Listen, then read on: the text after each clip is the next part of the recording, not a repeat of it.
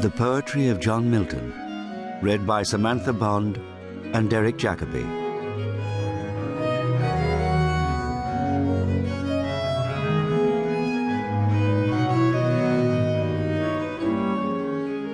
At a vacation exercise.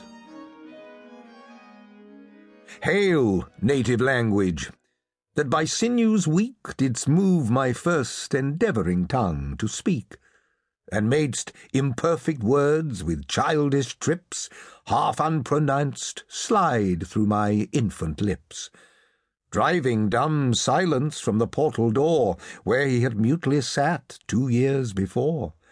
Here I salute thee, and thy pardon ask, that now I use thee in my latter task.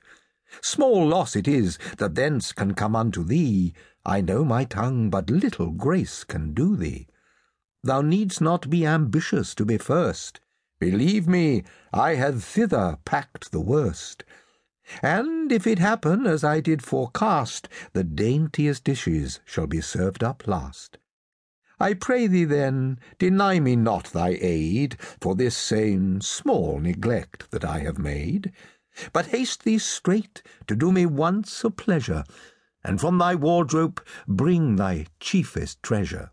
Not those new-fangled toys and trimmings slight which takes our late fantastics with delight, but cull those richest robes and gayest attire which deepest spirits and choicest wits desire.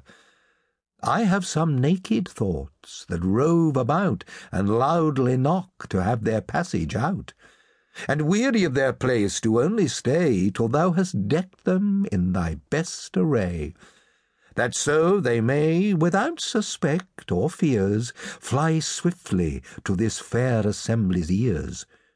Yet I had rather, if I were to choose, thy service in some graver subject use, such as may make thee search thy coffers round, before thou clothe my fancy in fit sound such where the deep transported mind may soar above the wheeling poles, and at heaven's door look in and see each blissful deity how he before the thunderous throne doth lie, listening to what unshorn Apollo sings to the touch of golden wires, while Hebe brings immortal nectar to her kingly sire then, passing through the spheres of watchful fire, and misty regions of wide air next under, and hills of snow, and lofts of piled thunder, may tell at length how green-eyed Neptune raves, in heaven's defiance mustering all his waves.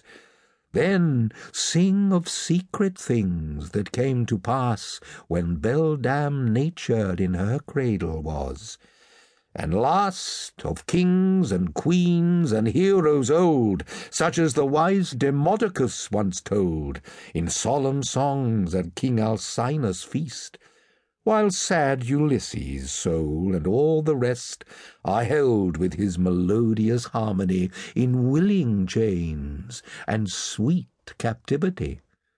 But fie, my wandering muse, how thou dost stray! Expectance calls thee now another way.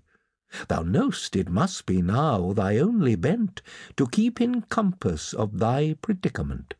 Then quick about thy purposed business come, that to the next I may resign my room. Good luck befriend thee, son, for at thy birth the fairy ladies danced upon the hearth.